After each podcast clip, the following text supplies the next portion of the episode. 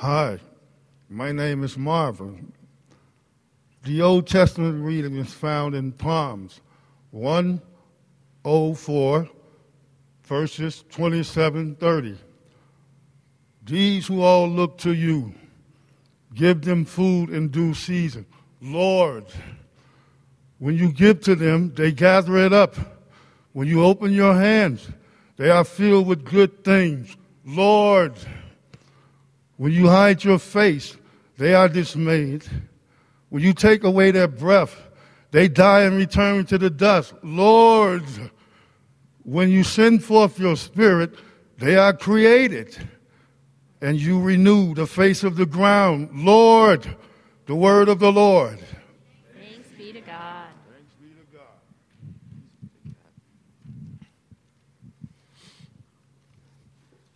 Thank God for Marvin. Amen.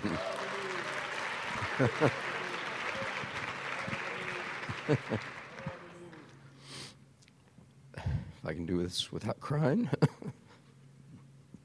My name is Bill. The New Testament reading is found in Romans 5 1 through 5. Therefore, since we have been justified by faith, we have peace with God through our Lord Jesus Christ. Through him, we have also obtained access by faith into this grace in which we stand, and we rejoice in hope of the glory of God. Not only that, but we rejoice in our sufferings, knowing that suffering produces endurance, and endurance produces character, and character produces hope. And hope does not put us to shame, because God's love has been poured into our hearts through the Holy Spirit who has been given to us. The word of the Lord.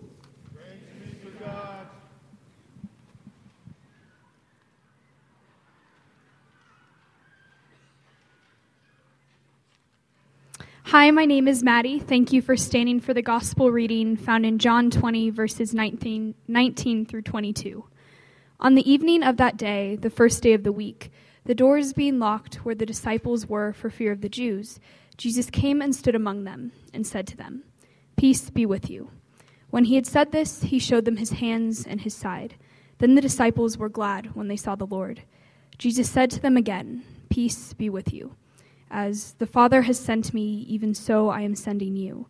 And when he had said this, he breathed on them and said to them, Receive the Holy Spirit. The Gospel of the Lord. Remain standing for a moment and uh, just invite the Spirit's presence and work into our hearts. And um, not just our hearts, sometimes when we think about uh, who, who we are before the face of the Lord, we think about the spiritual side. But the psalmist says that the Spirit, when the Spirit's poured out, when the Lord sends His Spirit, it renews the face of the ground. So God touches us in our physicality. And, um, and so there are some of you that are here this morning and you feel fear and anxiety raging in your body. And um, well, the Lord is present by His Spirit here to just say peace to you and receive the Holy Spirit. And so here and now we receive your Holy Spirit, Lord. We receive your Holy Spirit. We thank you that, um, that there's nothing evil tucked in your Holy Spirit. And that when you pour out your Spirit, you're pouring out the abundance of life and goodness and joy that comes straight from your heart. And you know, the, the further we go into you, we're, um, again, we will find no malice and we will find no ill agenda for our lives tucked into you. And to interface with your spirit is to interface directly with that part of you that intends to do us good immediately, now, the here and now, all the days of our life. And so we trust you. We trust you. Spirit, we pray that you would break down all the walls of mistrust in our hearts and um, all posturing and all fear, pride, and anger, everything that keeps us out of the kingdom, break it all down. Break it all down so that the life of the kingdom would rush into us. We pray for a spirit of great authenticity this morning, that, um, that the kingdom of God would shine forth and that we'd find ourselves running deeper into it. So we're asking for that. May the words of our mouth this morning, Lord, and the meditation of our hearts be acceptable in your sight. O Lord, our strength and our Redeemer. In the name of the Father, and the Son, and the Holy Spirit, and all God's people said, Amen. Amen. You may be seated.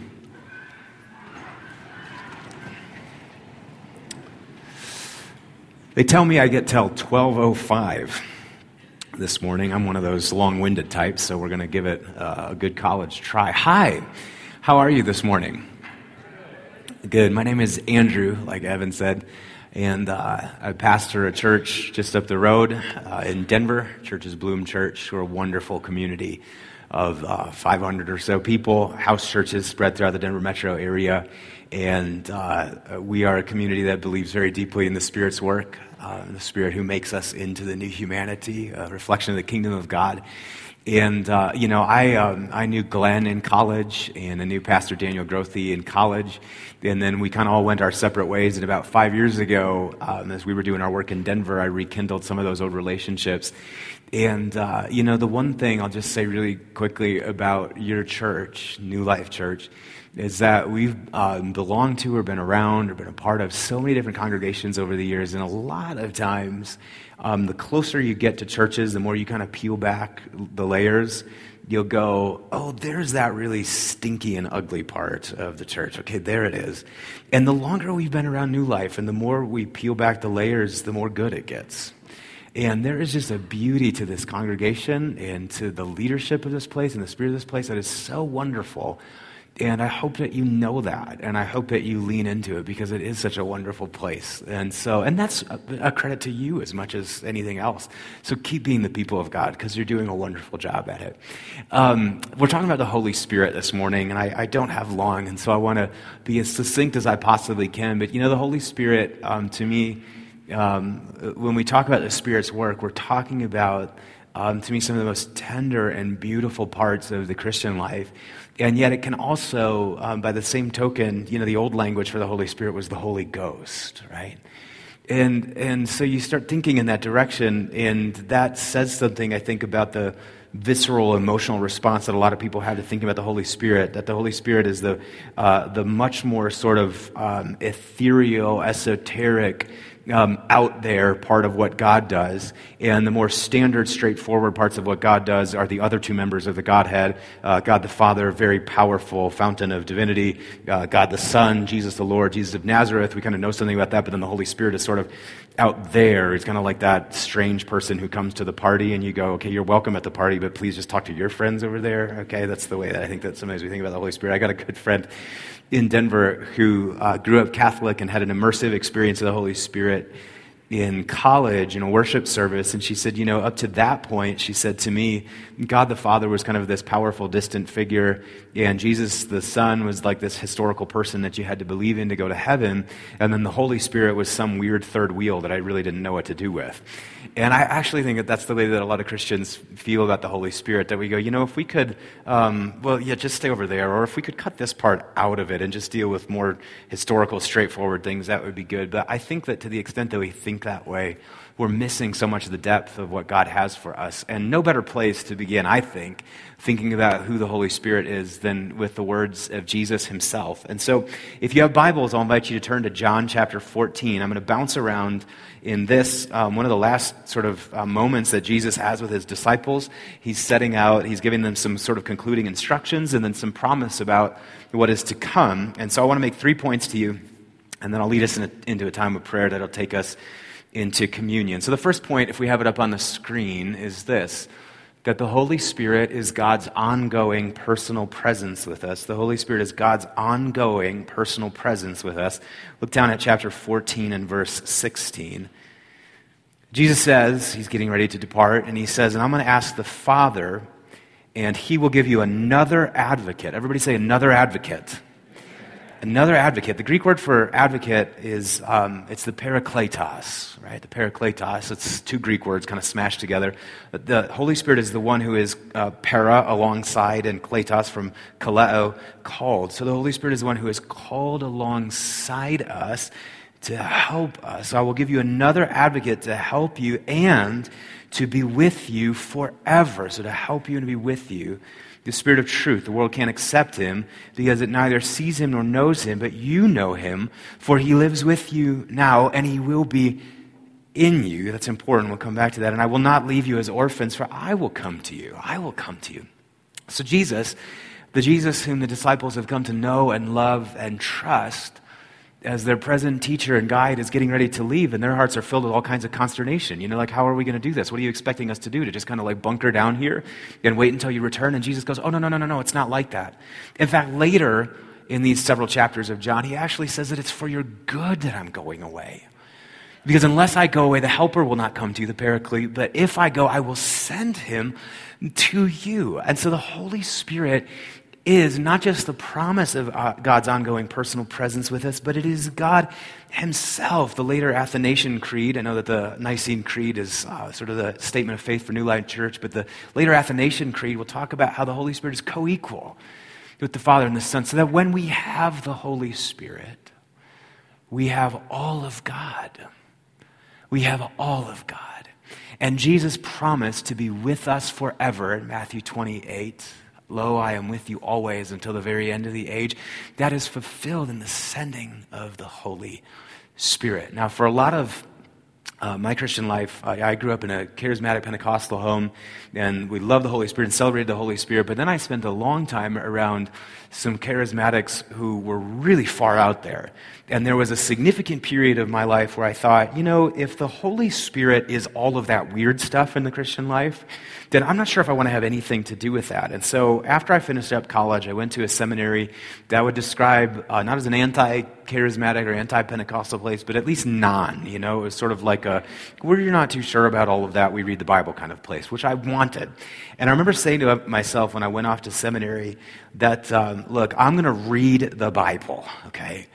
And if I read the Bible, especially the New Testament, and I come to the conclusion that the Holy Spirit is tangential or just sort of out there, and that what we're really supposed to be about is just the person of Jesus, then that's what I'm going to do because I'm a Bible guy at heart and I want to be faithful to what the Scripture says. And so I spent many, many months studying and pouring through the New Testament and reading theology and all of that. And I remember the moment it sort of clicked for me that I was pouring through the New Testament and I just sort of went, wait a minute, wait a minute.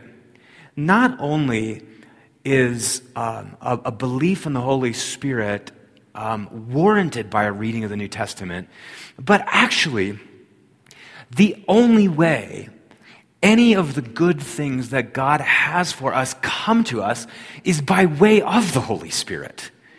Okay, so there's no like, okay, so God the Father is doing some of these things and God the Son is doing some of this stuff. And then if you want like the really super crazy part of the Christian experience, there's this other part that the Holy Spirit does. Instead, the whole of what God wants to do for the church comes to us by way of the Holy Spirit. There's no part of it that doesn't involve the Holy Spirit. The church is not able to rise at all except by the Holy Spirit, for it's the Holy Spirit who grafts the church into the person of Christ, making them the body of Christ. It's the Holy Spirit who convicts the world of sin and draws them into the kingdom of God. It's the Holy Spirit who equips the church with gifts that allow the body of Christ to rise. It's the Holy Spirit that confirms in our hearts that we're the sons and the daughters of God. It's the Holy Spirit. Uh, Paul says that nobody can even even say Jesus is Lord. Like those words cannot even leave your lips in an authentic way unless the Holy Spirit does it. So not only is the Holy Spirit not just tangential, but the Holy Spirit is central to the entire life. Jesus says, I'm not leaving you as orphans. I will come to you. Well, he comes to us by way of the Holy Spirit. And that realization was such a funny thing because then I started paying attention to the way that so many of my non charismatic friends would pray. And we'd get together in these little prayer groups. And you'd hear them pray. They'd go, Well, we're not too sure about the Holy Spirit, but, um, but we love to pray and we want to be faithful to Jesus. And so we'd start to pray and they'd go, Lord, we just pray that, that, you would, um, that we would uh, feel a sense of your presence and that you'd be with us. And I would think to myself, Holy Spirit. And they would go, they would go, and Lord, just help us use everything that you've given us for the glory of God and the good of the world. And I go, yep, Holy Spirit. And they go, Lord, Jesus, Lord, help us be faithful to Jesus and help us bear witness to our friends of the saving power of Jesus. And I go, yep, the Holy Spirit. And everything that they go, Guys, it is the Holy Spirit. The great German theologian Jürgen Moltmann actually says that if you want a genuine antecedent for the Spirit's work in the Old Testament, you have to look to the Shekinah glory of God. That when God led his people out of Egypt, he didn't just go, um, hey guys, so here's the rule book, Torah. Now you just do that and take care of that, and I'm going to flit off to some other corner of the universe because I got some more important matters to attend to. And if you ever need anything, just give me a holler and I'll come and I'll help you out again. He doesn't do that. But what God does is He goes, Oh, I have a people now. I'm moving in. I want to be with you. I want to dwell with you. I want to give you everything that you need to walk with me. It's not just Torah, but it's Shekinah, glory, weightiness, presence, that pillar of fire in the cloud that guided the people of God. Guys, what I'm saying to you this morning is that the Holy Spirit is the fullness of God with us, and all of the interest and the fascination and the power of the Christian life come from really being led by the Spirit and trusting that the Spirit is with us to guide us into the future that God has for us. He's present with us, speaking to us, leading us into the kingdom of God. I hung out not too long ago with a pastor friend of mine from California. A guy came out, he'd been spying on our church for a couple years and wanted to come out to learn more about how we do things in Denver. And so we sat down and talked about the ministry model that we have. And it was all very fun. And he said, you know, he goes, you know, what you guys are doing is so important and it's so valuable. And he said, you know, and I actually think that like this model that you've created, and we have created, we're uh, really creative types, and we have made something that I think is really fascinating and beautiful. And he goes, you know, I really think that God would use this model powerfully um, to influence the church in North America in the coming decades of the church. And um, so you just need to know that. And so I went back to my house and I thought about our conversation, and I thought to myself, do you know, actually, though, if there's anything that's fascinating or valuable about what has happened with our church in Denver, it's not that we've created a model. Because Christians are always creating models and doing stuff, and we're making things, and, and it's around for a while and then it goes away. You know what the really fascinating thing about what we've done is? Is that we've relied on the Holy Spirit. And we always, we've always told people at our church, you know, there is no book in the back room on how to be Bloom. We don't know. All we have is our convictions about what the kingdom looks like and the necessity of the moment. And then we've always laid that before the face of the Holy Spirit and said, Spirit, what would you have us do?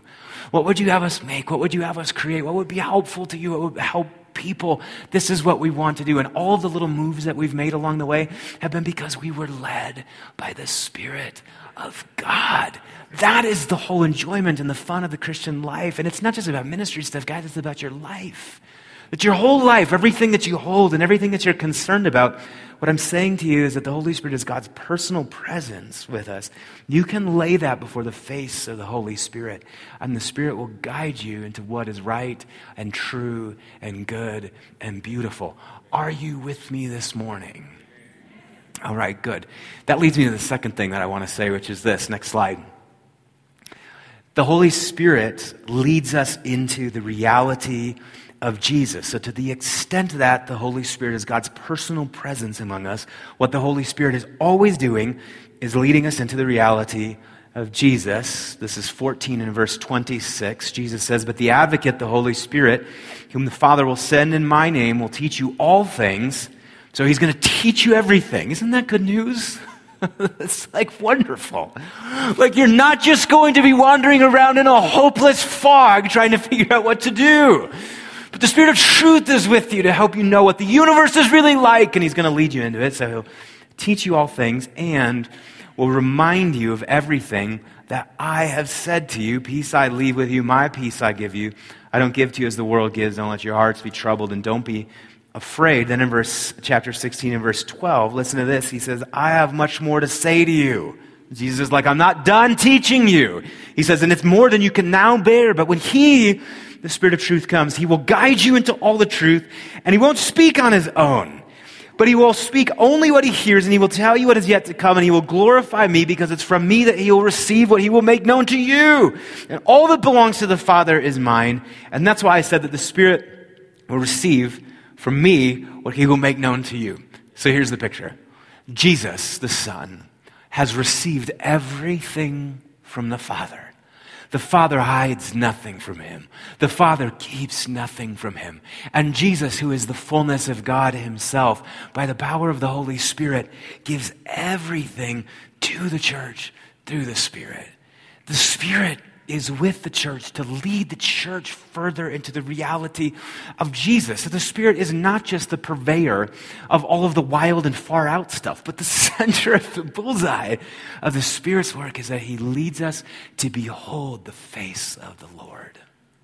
To know Jesus and love Jesus and walk with Jesus in all of life. One of my favorite stories, um, 35 years or so ago, Pope John Paul II appeared in St. Peter's Square, the Vatican, before these masses of adoring people.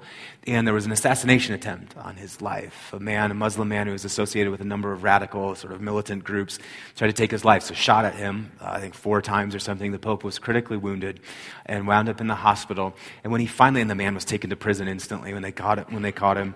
And uh, the Pope, when he finally came to, he began to plead with Christendom saying, I want you to pray for my brother, whom I have sincerely forgiven.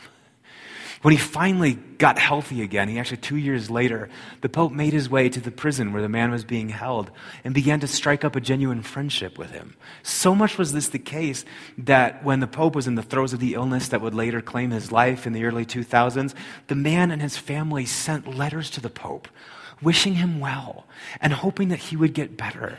And then just two years ago, after the guy finally got out of prison, he went to the tomb where the Pope was laid and laid a bouquet of white roses on the top of the tomb and said, A thousand thanks, His Holiness. This is a miracle that goes on. Long live Jesus Christ.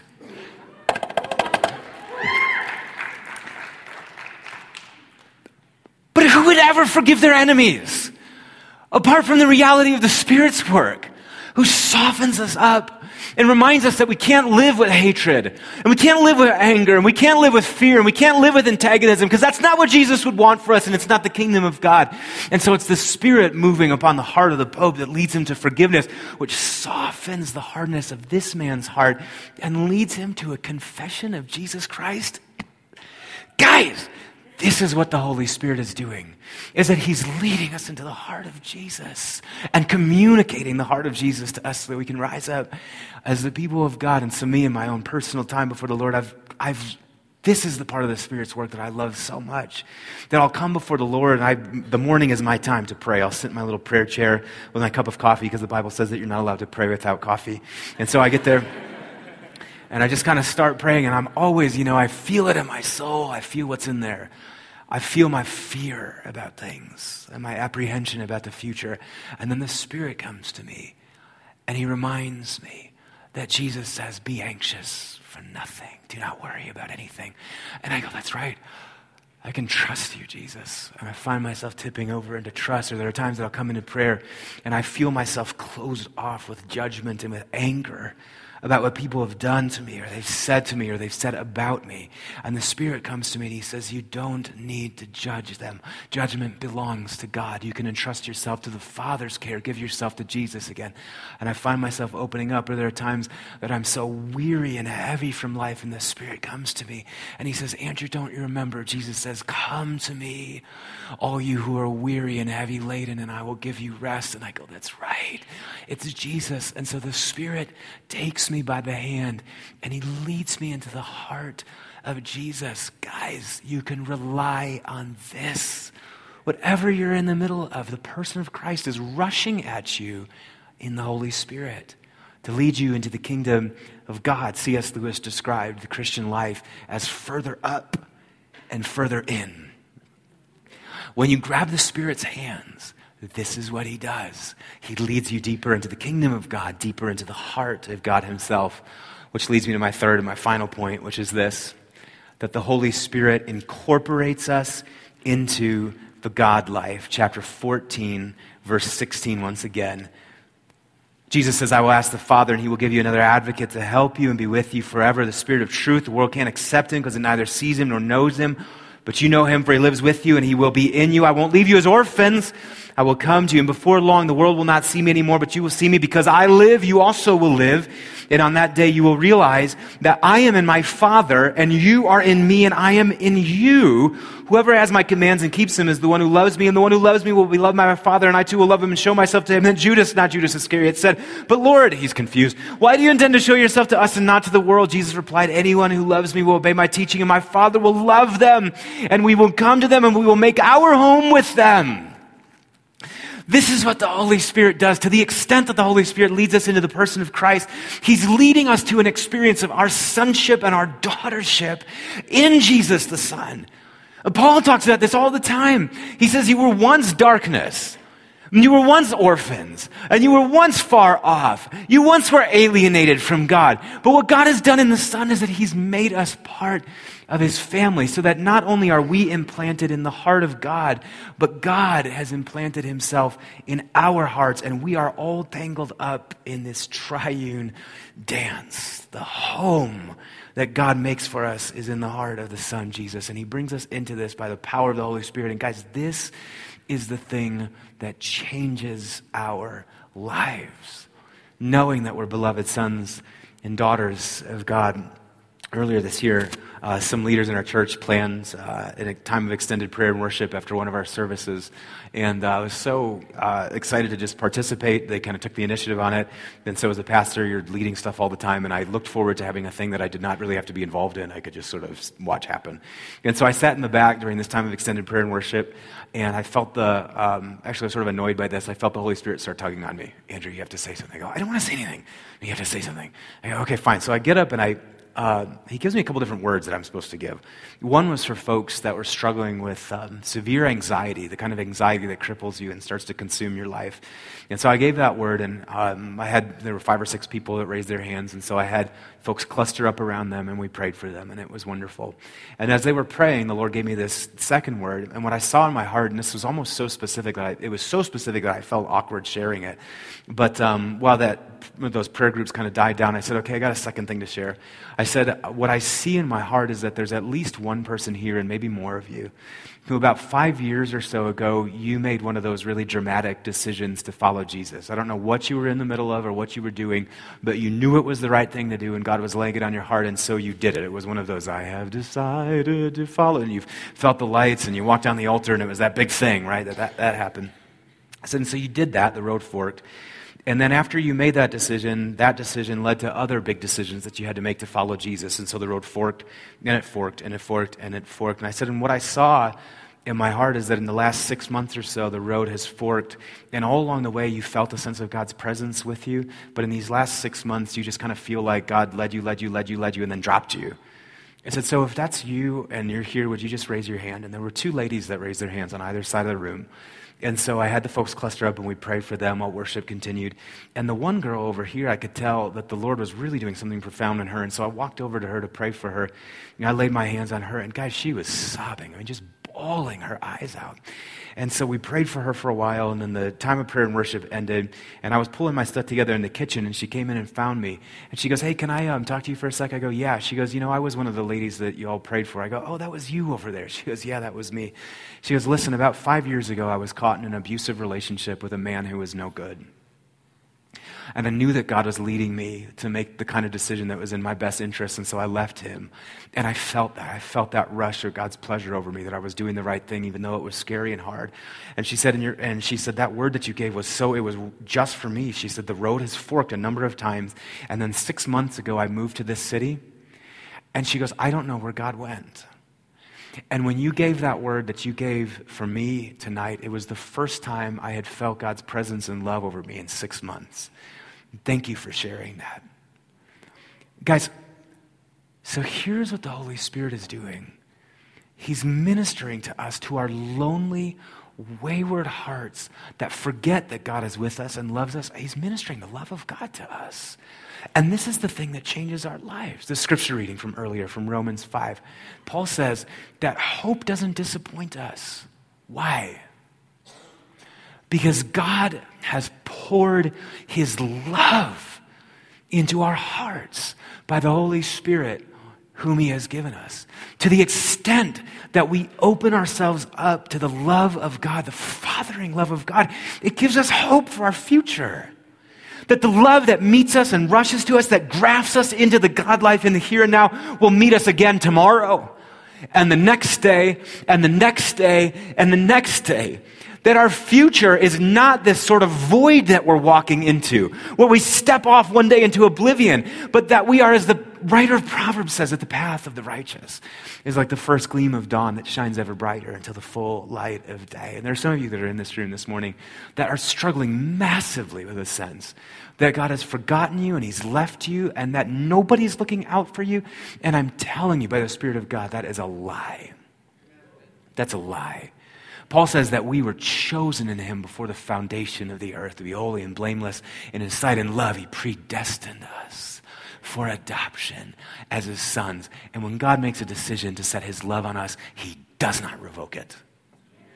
Receive it into your bones because it changes your life. Let's stand together.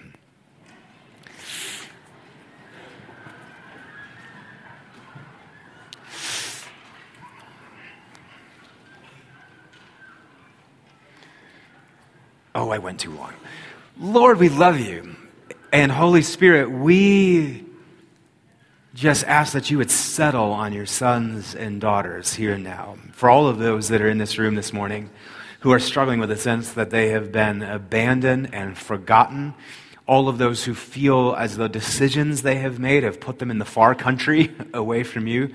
Um, well, we just pray that they would know your presence and your love, that they would sense that you are with them as you are always with us. Lo, I am with you always, Jesus says to the very end of the age. You are that by the agency of the Holy Spirit, and so we pray for that. And I also pray this morning, Lord, for those that are in this room who have not yet opened themselves up to the Holy Spirit, have never let their hearts tip over into faith. I'm asking, Spirit, that you would awaken the cry of Abba, Father, in them here and now. Break down all walls of resistance, break down hard heartedness, break down tight fistedness. Lead them to faith, lead them to hope, lead them to love by the power of your Holy Spirit. We're asking that in the name of the Father and the Son and the Holy Spirit. Amen.